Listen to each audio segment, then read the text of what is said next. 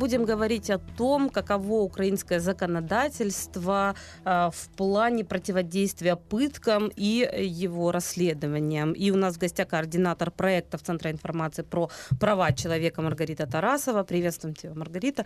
Здравствуйте. Не так давно было обнародовано исследование, которое долго готовилось, о том, какие есть лакуны в украинском законодательстве по расследованию пыток и их фиксации. Ну вот давай начнем с того, что расскажем о том, насколько актуальна эта проблема, правда ли э, тема пыток действительно существует вообще в нашем украинском пространстве, потому что, например, от э, Арсена Авакова или э, министра юстиции можно услышать, что пыток не так много, как об этом говорят правозащитники. Вот что можно им парировать? Но, к сожалению, не можем разделить позитив органов власти. К сожалению, возможно, они не так часто сталкиваются с жалобами, обращениями, потому что люди, которые находятся в местах несвободы, они, в принципе, не спешат пользоваться теми механизмами, которые уже признаны неэффективными даже на уровне Евросуда по правам человека. Ну, просто чтобы далеко не ходить и апеллировать к источникам, которые все еще, слава богу, авторитетны в нашей стране, могу просто сказать, что с две тысячи четырнадцатого года по нынешний год в Европейском суде по правам человека мы проиграли семьдесят три дела по запрету пыток, больше, чем на восемьсот тысяч евро. В принципе, эти деньги могли бы пойти на развитие украинских органов расследования, например, да, если бы у нас была такая возможность, но, к сожалению, мы заплатили их именно потому, что мы неэффективно расследуем пытки. Ну, к слову сказать, в этом году у нас до суда дошло только два дела по статье пытки. Конечно, я думаю, что нет ни у кого никаких иллюзий, что это каким-то образом отображает масштаб этой проблемы. Конечно же, в Европейском суде мы проиграли за это же время пять дел. Поэтому, к сожалению, люди чаще обращаются туда, чем, чем здесь находит справедливость. И э, вы разные министерства, ведомства, их деятельность анализировали, ну и, естественно, это был кабинетный, да, этап, ну вот сейчас об этом поговорим подробнее, но вот о пытках, если, начиная разговор, вот на каком, где чаще их всего применяет и кто? Ну, если верить мониторинговым механизмам, тому же национальному превентивному механизму, либо механизмам Совета Европы, либо подкомитета ООН против пыток, то все они, в принципе, сходятся на том, что риск применения пыток самый высокий в полиции во время задержания по понятным причинам, потому что полицейские хотят выбить какую-то информацию, поэтому они применяют пытки. Но все остальные люди в других местах несвободы абсолютно никак не э, застрахованы. То же самое может быть в в пенитенциарной системе, в тюрьмах, в СИЗО. Мы видели примеры из России. В принципе, можно предположить, что у нас такое тоже возможно. Опять же, сюда же можно и психо- психоневрологические интернаты отнести, там, э, приемники для беженцев и так далее, и так далее. Мест огромное множество. И, к сожалению, подход к предупреждению пыток в этих, в этих местах очень разный. Если в полиции у нас есть прямая норма в законе, запрещающая пытки, то в пенитенциарке у нас уже абсолютно другая система, абсолютно другая картина. И даже в следственных изоляторах и в тюрьмах абсолютно разные процедуры о том, как фиксируют случаи пыток. А как фиксируют случаи пыток и в чем это различие? Ну, в пенитенциарной системе есть медицинские работники, которые входят в систему пенитенциарной системы. В полиции, например, их нету, и при помещении в полицию человека должен осматривать врач на стороне. В пенитенциарной системе, если мы говорим про СИЗО, там на всех этапах человека осматривает врач. Когда он туда прибывает, как, пока он там находится, когда он выбывает, он может зафиксировать. В тюрьмах только при прибытии. Там есть разница, опять же, между совершеннолет... совершеннолетними, которых осматривают только при приеме, и несовершеннолетними, совершеннолетними, которых осматривают постоянно. Есть определенные нюансы, но, опять же, если говорить о, о, о общей, общей картине, да, общих выводах, которые можем сделать, мы можем говорить о том, что доступ к конфиденциальному общению с медицинским работником, который является, опять же, таким ограничителем от пыток, в принципе, он не гарантирован абсолютно нигде, и мы увидели на примере законодательства, что, в принципе, все э, устроено так, что все происходит на рассмотрении самого сотрудника. Он хочет вызвать врача, он вызовет врача. Он не хочет, не вызовет. Где он это зафиксирует, опять же, это его там личное дело в каких-то журналах, которые абсолютно потом... За это наказание никто не несет. Абсолютно никто не несет. И опять же, у нас выходит так, что на э, дежурного работника возложены функции определить, является ли какая-то травма какой-то опасной. Это синяк или это какая-то татуировка или это какой-то, я не знаю, какая-то гематома. Вот он должен сам определить и сам должен определить, вызывать ему врача или не вызывать. рекомендовать ему врача. Ну и опять же, будем говорить о том, что, в принципе, если этот человек сам же и пытал этого заключенного, этого задержанного, то он, он же должен вызвать ему скорую помощь, например. То есть есть, есть нюансы, и, к сожалению, сейчас мы полагаемся на такую внутреннюю практику, внутреннюю культуру, когда люди сами решают, там, нужен врач, не нужен врач, фиксировать, не фиксировать. И если, вот давайте тогда пройдемся по отдельным ведомствам, да, вот где как происходит, и вот эту разницу, которую вы уже затронули, говоря о полиции и э, пенитенциарной системе, вот в чем различие между отдельными ведомствами? Вот. Ну, в полиции, поскольку, в принципе, я думаю, министерство самой, сама национальная полиция понимает, насколько высок риск применения пыток именно в полиции, там э, норма о том, что пытки нельзя применять, ни в коем случае закреплена в законе, и полицейским точно так же они не должны быть толерантны к тому, что пытки применяют их коллеги. То есть это закреплено, что все случаи пыток должны сообщаться. Но опять же, у нас там нету никакой медицинской службы, поэтому э, люди проходят осмотр в, в больницах общей, общей практики. И, кстати, интересно, что э, по закону врач, который зафиксировал следы телесных повреждений у человека, обязан сообщить об этом в полицию, у него орган расследования. То есть, а если полиции, человека да. Да, били, допустим, чтобы выбить у него показания, побили его, привезли даже в больницу, если это вдруг случилось, то врач, даже зафиксировав, что тоже происходит, сообщит не всегда, полицию, как я понимаю, да. сообщит туда же, в тот же отдел. То есть, ну, сейчас, сейчас пытаются, я так, насколько я знаю, на уровне Дэ Бэ Эр это поменять, чтобы сообщали это в Дэ Бэ Эр, поскольку, слава богу, у нас заработал, заработало наконец-то бюро, и теперь они будут все это расследовать, но пока месть, это все остается точно так же. Человека, которого пытали в полиции, например, и отпустили, он хочет по- получить медицинскую помощь, врач не только передаст эту информацию, потому что он обратился, он передаст все его данные, телефон, адрес и так далее, и так далее. И, ну, за прошлый год у нас есть статистика, больше двух тысяч человек обращались именно с жалобами на, на избиение в полицию, к медицинским сотрудникам, все их данные, опять же, ушли в эту же полицию. И это только официальные данные. Вот недавно, когда про Дэ Бэ Эр, про запуск Дэ Бэ Эр говорили, мы с тобой, Вика, если помнишь, говорил наш эксперт Михаил Каменев, что это лишь верхушка айсберга, да, и на самом деле таких моментов, скорее всего, гораздо-гораздо больше. К, да? сож... К сожалению, да, поскольку люди, которые уже с этим сталкивались, понимают, что им нет смысла обращаться э, куда-либо за помощью, потому что мо- могут вылезти вот такие вот нормы, когда когда врачи, даже не желая причинить да, вред, они обязаны так делать, потому что это их внутренняя, внутренняя нормативка. В, в пенитенциарной системе ситуация немножко другая. Там сейчас происходит реформа с медицинской службой. Сейчас это все пытаются вывести, подчинить МОЗу. Но, опять же, э, факт остается...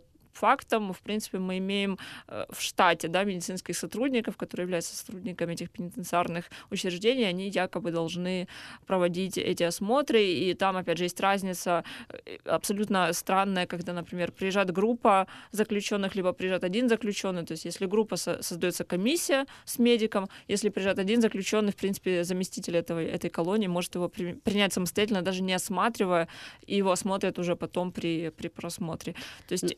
Ну и, кстати, поскольку есть проблемы вот сейчас с этой пере, да, реорганизацией, переподчинением от Минюста МОЗу, сейчас очень проблема, проблематичны кадры, да, вот врачей не хватает, а они могут осматривать только определенное количество, да, в определенное время. Если ну, да, человек да. прибывает позже или раньше. Если человек прибыл ночью, он mm-hmm. же ждет утра, либо какой-то смены врача, который его осмотрит. За это время, опять же, с ним может произойти все, что угодно, и так далее. Если раньше, например, мы часто забываем о том, что у нас еще такой, так, такая структура, как конвой, который тоже перевозит людей, он несет за них ответственность, и если в полиции отдали человека здорового, а он прибыл в СИЗО уже с побоями, то, соответственно, это, значит, проблема в конвое. А если его привезли, приняли, осмотрели его уже потом, то непонятно, кто, кто его пытал, и потом...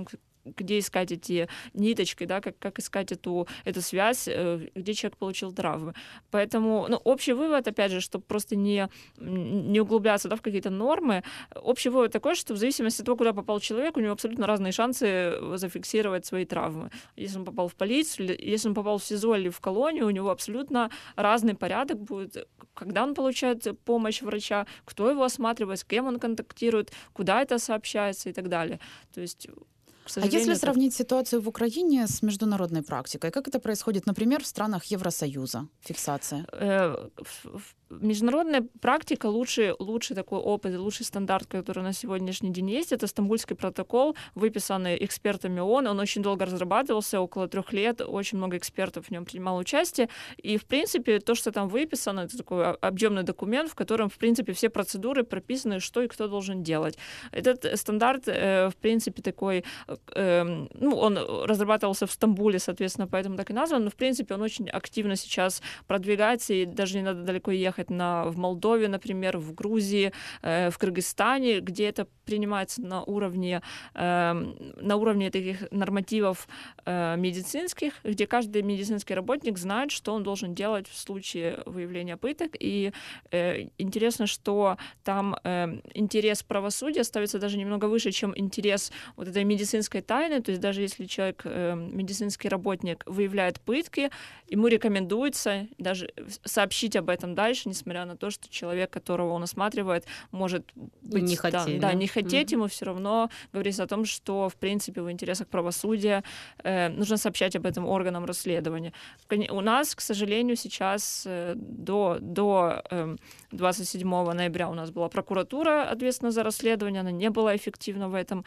Сейчас у нас ДБР, и, конечно, хорошо, чтобы вся нормативка была переписана под то, чтобы ДБР получал эту информацию, а не полиция или прокуратура. А если, если сотрудники полиции скрывают это преступление, если они видят и не сообщают об этом, если медицинские сотрудники скрывают побои... От... Они фактически они... становятся соучастниками, соучастниками преступлений, и это очень важно, чтобы они это понимали. Я понимаю, что есть корпоративная культура, определенная солидарность, и это все замечательно, но в случае преступления они становятся соучастниками, тем более полицейские, которые обязаны зарегистрировать преступление, даже если оно происходит не в их рабочую смену. То есть, в принципе, они обязаны даже своего начальника задержать и зарегистрировать это преступление. К сожалению, из-за разговора с полицией и вообще с практикой могу сказать, что, к сожалению, очень часто полиция это все воспринимает как часть их грязной работы. То есть, ну, к сожалению, они вынуждены пытать, или, ну, они даже не считают это пытать людей, они считают, что они его пару раз ударили, он им дал информацию, они не воспринимают это как пытки, к сожалению. И, к сожалению, это все тянется еще, э, передается из поколения в поколение, вот эта вот э, мысль о том, что бить людей — это часть полицейской работы. Но а, мы... Кстати, если вот про терминологию говорить, просто вот и в среде даже правозащитников э, некоторые считают, что нужно как-то разграничивать, вот, да, если на украинском тортуры и катувание, вы считаете, это необходимо? И, и вот где эта разница между вот пытками и, там, например, превышением силы, и что вот пытками можно считать, и является ли это вот отягчающим? Ну, есть определенные терминологические дискуссии в правозащитной сфере. Я думаю, что нету, э, ну, не, нету никакой разницы, при, какое, какое слово мы применяем. Оно, есть нюансы на уровне там, нормативки, где тортура, где катувание, к сожалению, оно не, уравни, не нормировано на уровне закона, применяется и то, и то.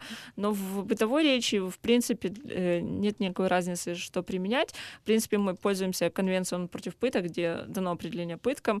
В Уголовном кодексе Украины абсолютно другое определение, которое вообще никак не отображает э, само явление. У нас это считается, грубо говоря, бытовым преступлением. В конвенции ООН это все-таки служебное преступление.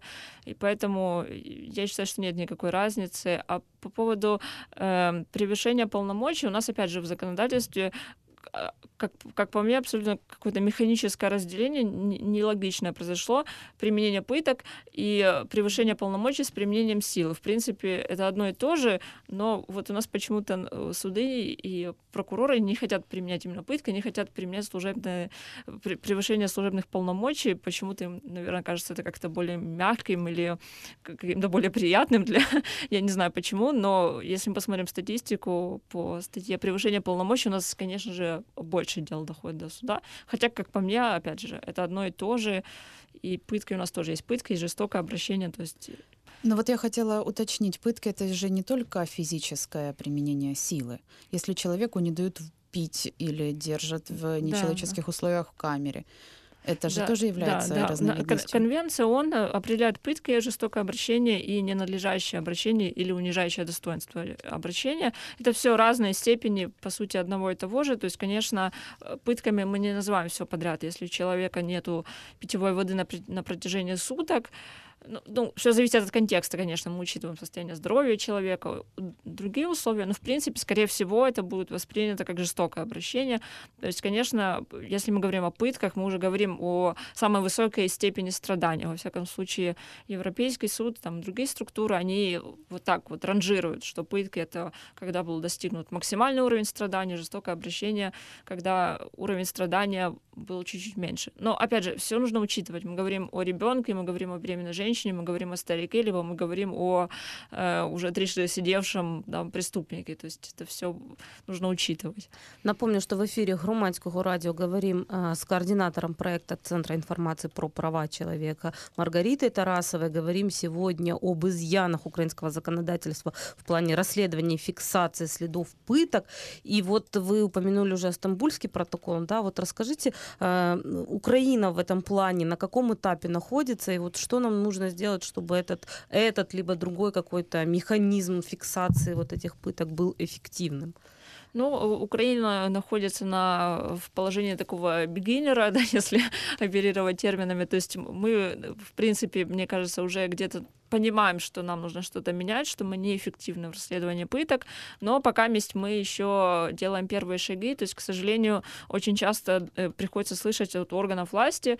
Мы разослали Стамбульский по нашим региональным управлениям, все его там прочитали, все, мы по нему работаем. Но, к сожалению, так не работает, и исследования, которые мы обсуждаем сегодня, это тоже часть такой нашей стратегии, понять, что не так, чтобы понимать, что менять, потому что, очевидно, есть что-то хорошее, что-то плохое, нужно менять что-то плохое.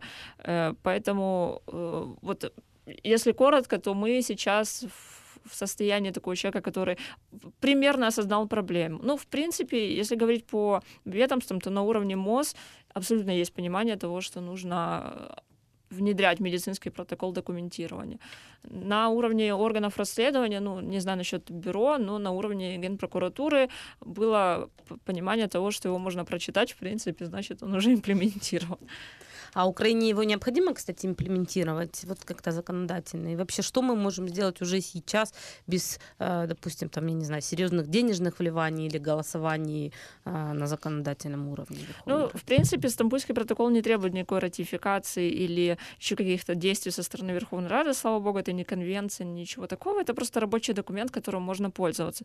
Он, опять же, не является каким-то э, железобетонным эталоном, который мы должны взять и применять безотлагательно. Мы можем придумать свой протокол, называть его, не знаю, киевским или еще каким-то, применять его, если это будет эффективно, если это будет помогать расследованию, почему бы нет. Но первое, что нужно понять, нужно понять, что э, до, опять же, до создания бюро, говорим об этом периоде, прокуратура не была независимым органом расследования. В принципе, дальше можно даже уже речь не заводить. Она, в принципе, не заинтересована в том, чтобы полицию как-то э, преследовать, да, э, законодательно за преступление, которое она делает. Она не заинтересована. Сейчас у нас есть бюро, и это уже часть имплементации Стамбульского протокола в том числе.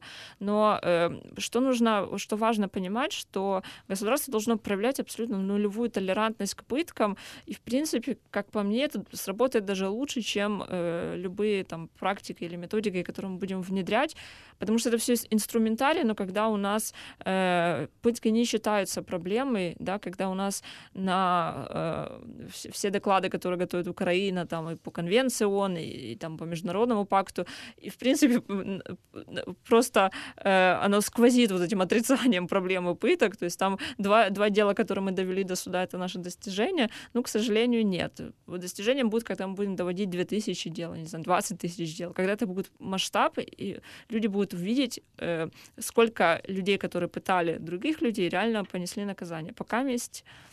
Но на уровне государства, у нас и на уровне людей, да, и населения мы, мне кажется, тоже эти пытки э, толерируем, потому как это сказать, толеруем. по-русски. Толеруем, наверное. А, поскольку вот особенно в условиях военных действий, да, потому да. что и мы по истории с тайн, так называемыми тайными тюрьмами эс бэ у видели, что а, людей, обвиняемых в сепаратизме, многие наши сограждане считают, что пытать даже нужно, и это нормально. И а, с делами, которые вот сейчас будут также в, е, в е эс пэ че отправлены, да, вот по таким людям, которых когда-то пытали, которые выступали на стороне боевиков, а затем были в тайных тюрьмах эс бэ у. Вот у нас к этому относится очень даже да, мягко население, я назову это так. Вот, вот что делать с этим? Ну, я далека от мысли, что можно достучаться к каждому и каждому внушить вот этот эталон прав человека, что никого нельзя пытать. И таким людям, возможно, стоит напомнить, что пытать дорого, как минимум. Мы платим свои налоги за то, что кто-то кого-то пытает, это потом не расследуется. Но если открыть, не знаю, любое дело в е эс пэ че, мы увидим там компенсации уровня десять-двадцать тысяч евро. Это все платим мы с вами. Вот такие люди, которые толерируют и не требуют от государства э, не пытать и расследовать пытки. То есть мы тому человеку, которого мы не любим за, того, за его позицию, да, которого пытали в тайной тюрьме эс бэ у, мы из своих налогов ему потом двадцать тысяч отдадим. Ну, лет через десять, правда, это будет, но так, так или иначе, да, мы это отдадим. То есть тот человек, которого пытал, к сожалению, опять же, вряд ли понесет какое-то наказание за это, мы просто заплатим. Ну и помимо денежного аспекта важно помнить о социальных, там, медицинских аспектах. Все, все это травмы, которые не лечатся, не диагностируются, не реабилитируются. Потом эти люди, которых пытали и которые не получили должного внимания и реабилитации, они потом живут вместе с нами, и мы не знаем, на самом деле, к каким последствиям это все приводит. Это, опять же, тот же посттравматическое стрессовое расстройство и так далее. И для этого, опять же, тоже нужен Стамбульский протокол, чтобы все эти вещи диагностировать, выявлять и подшивать к делам о пытках, да, но потом жертва еще и работать. К сожалению, у нас этого нету. И помимо денежного аспекта, к сожалению, приходится говорить и о других последствиях. Но тут еще есть такой нюанс в менталитете. Всем кажется, что именно меня это не коснется никогда. А если эту идею поддерживать, что людей можно пытать, то, в принципе, каждый человек может быть подвержен этому со стороны абсолютно правоохранительных кажется, да. органов, медицинских работников и такого прочего. Вы э, вот сейчас э, ряд экспертов, да, с которыми вы работали, смогли на законодательные лакуны определить вот по фиксации, да, и расследованию пыток. Ну вот что, разработали ли вы рекомендации, да, и а, что планируете делать дальше? Как вот кабинетный этап перерастет ли в исследование в поле? Или у вас уже есть определенные наработанные практики, которые позволяют вам делать? Да, да, с нового года э, экспертный центр по правам человека, наш партнер ключевой в этом исследовании, будет проводить полевой этап, во всяком случае планируется. Конечно же, это будет самое интересное посмотреть, что из этого, в принципе, на практике действительно применяется. Пока месть о рекомендациях говорить, по правде говоря, рано, потому что э, мы не хотим огульно вот так вот, да, бежать к государству и говорить, меняйте, меняйте срочно, срочно. Вполне вероятно, что это на практике совсем по-другому работает. Ну и, как правило, всегда проблема в применении нормы, а не в самой норме. Поэтому будем смотреть. И, опять же, важно понимать, что сейчас у нас заработало бюро. Это очень мощный фактор влияния вообще на все, что происходит в сфере пыток. Я надеюсь, во всяком случае, это должно так быть. Бюро должно за это взяться, и мы имеем абсолютно другой орган, который независим от полиции. И, по идее, если смотреть институционально, то бюро должно расследовать это все и должно быть заинтересовано в расследовании. К сожалению, есть свои нюансы уже и на уровне бюро, но, опять же, мы должны посмотреть, как это будет работать. Пока месть рано говорить. Но это, опять же, не отменяет нашей работы. Мы будем анализировать в том числе и как бюро справляется с расследованием пыток. Я хочу напомнить, что подробная информация о том, как будет работать Государственное бюро расследований, недавно звучала в эфире Громадського радио. Это интервью можно переслушать на сайте громадське точка радио.